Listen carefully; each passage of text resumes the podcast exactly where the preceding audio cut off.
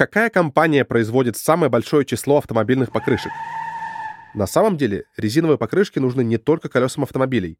Тут и общественный транспорт, и строительная техника вроде тракторов, экскаваторов и автокранов, и огромные самосвалы, работающие в карьерах, и самолеты, и мотоциклы. Какие-то производители покрышек известны сотрудничеством с организаторами автогонок, а французская компания Michelin, например, кроме покрышек выпускает всемирно известные путеводители. Крупнейшая компания в мире по числу производимых покрышек, не одна из, а крупнейшая, сама выпускает разные транспортные средства. Но на ее автомобилях не получится покататься, на ее тракторах не выйдет спахать поле. Эта компания — датский производитель конструкторов Lego. Не будет преувеличением сказать, что Lego — крупнейший производитель игрушек в мире, а заодно и один из самых известных. Масштабы их производства и продаж действительно поражают. Так на каждого человека на Земле в среднем приходится около 60 деталей Лего. Каждую секунду в мире продается 7 наборов Лего. Каждую минуту на фабриках производят 36 тысяч новых кубиков Лего. В империю Лего входят канцелярские товары, парки развлечений, видеоигры, мультсериалы, комиксы, фильмы и даже официальные плейлисты с записанными звуками шуршания кубиков.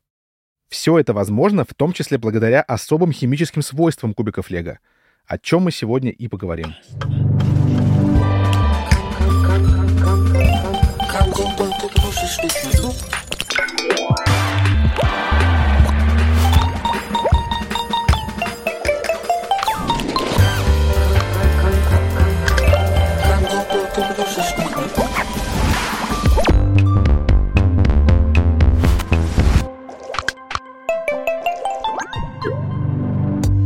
Это подкаст «Кандидат игрушечных наук», где я, химик Иван Сорокин, рассказываю, как новые материалы и необычные реакции помогают создавать игрушки и все, что с ними связано. От спиннеров лего до глиттера и Simple Dimple. Сегодня мы поговорим о лего. Мы подготовили этот подкаст при поддержке Яндекс.Маркета. На Яндекс.Маркете продается больше 50 миллионов товаров в том числе игрушки, материалы для творчества, детские книги, одежда и еще много всего интересного для детей и их родителей.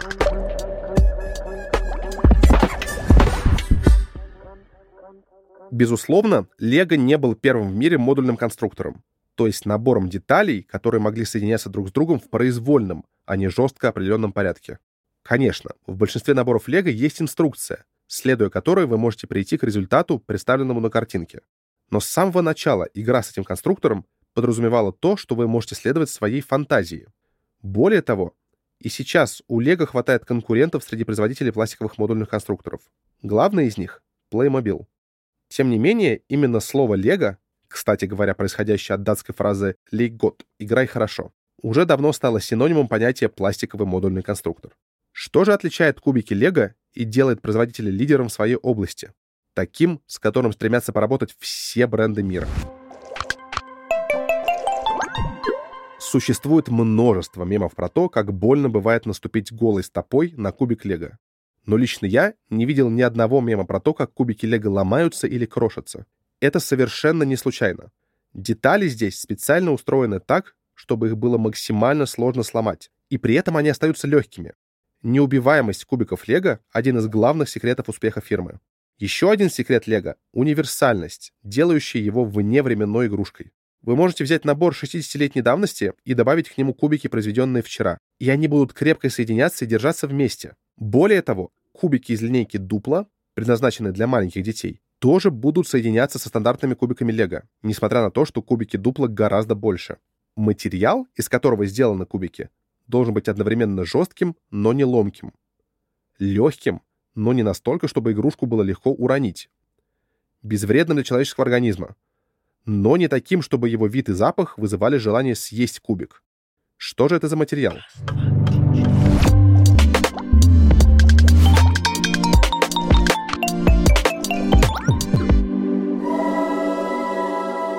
Пластик, из которого делаются кубики Лего, называется акрилонитрил бутадиен стирол или АБС Сокращение используют гораздо чаще, чем полное название.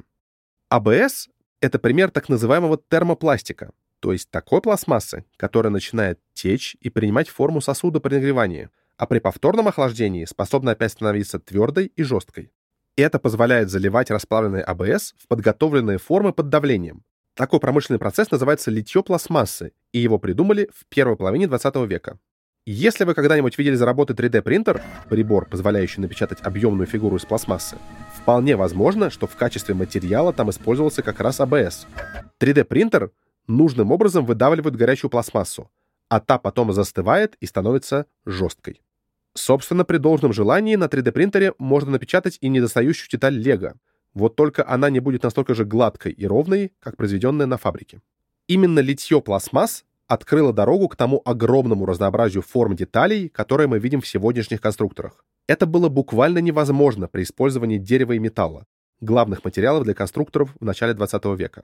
И это не говоря о том, что в отличие от АБС, дерево неустойчиво к ударам, а металл, например, сталь, неустойчив к деформациям, Проще говоря, его можно погнуть. Из определения термопластика, которое я давал выше, может показаться, что для АБС опасен нагрев. Но это не совсем так. Достичь таких температур, при которых он действительно размягчится, или, другими словами, поплывет, довольно непросто.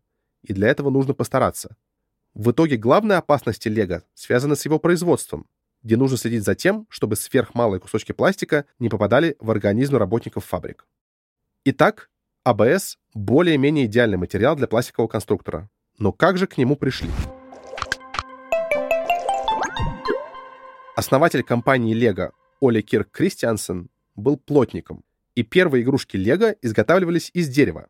Компанию Кристиансен основал в 1932 году, то есть в прошлом году Lego исполнилось 90 лет. Впервые пластиковые кирпичики, которые потом стали называть кубиками Лего, произвели в 1949 году но тогда их делали из другого пластика, ацетата целлюлозы.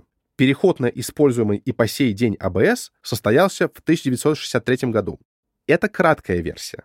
Но если вдаваться в детали изобретения этих самых кубиков, то выяснится, что дело здесь не совсем чисто.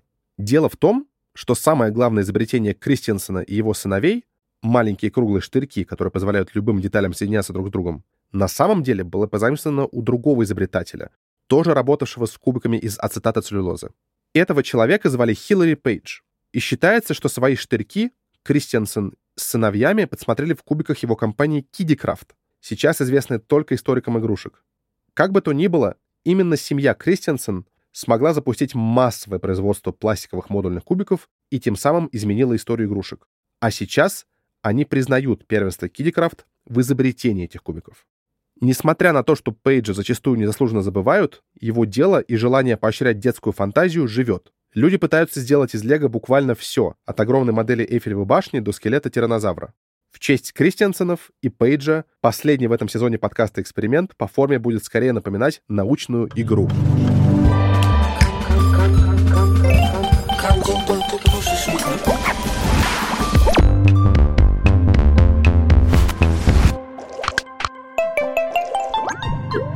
Сегодня мы с вами обойдемся без зачитывания техники безопасности. Просто будьте аккуратны и уберите за собой. Итак, вам понадобятся любые кубики Лего и несколько камней разного размера и тяжести. Мы будем проверять кубики на прочность, строя мосты. Попробуйте взять ограниченное число кубиков и построить из них мост максимальной длины. У моста должно быть как минимум две опоры, то есть по одной с каждого конца, и центральный пролет между ними. Все остальное может варьироваться. Какую конструкцию вы использовали? Где у нее самые слабые места? Что в ней можно поменять? Теперь возьмите произвольный камень и положите его в центр моста. Прогибается ли мост? Насколько сильно? Хорошо ли это для устойчивости моста и как это можно поменять? Положите несколько камней в разные точки моста. Попробуйте изменить конструкцию так, чтобы мост выдерживал максимальную нагрузку и при этом оставался как можно более длинным. Удачи! Спасибо всем, кто нас слушал. Это последний выпуск сезона. Пожалуйста, ставьте нам оценки, оставляйте комментарии в разных приложениях, рассказывайте о нас друзьям и знакомым. Мы подготовили этот подкаст при поддержке Яндекс Маркета. Яндекс Маркет — это marketplace, место, где продается огромное количество товаров, от холодильников до книг и фломастеров, в том числе множество всего для детей и их родителей. Над подкастом работали редакторка Таня Салата, звукорежиссер и композитор Женя Миневский, факт-чекер Михаил Трунин, расшифровщик Кирилл Гликман, Выпускающий редактор Сережа Дмитриев. Иллюстраторка Вера Хохлова. Дизайнер шрифта Маша Касаткина.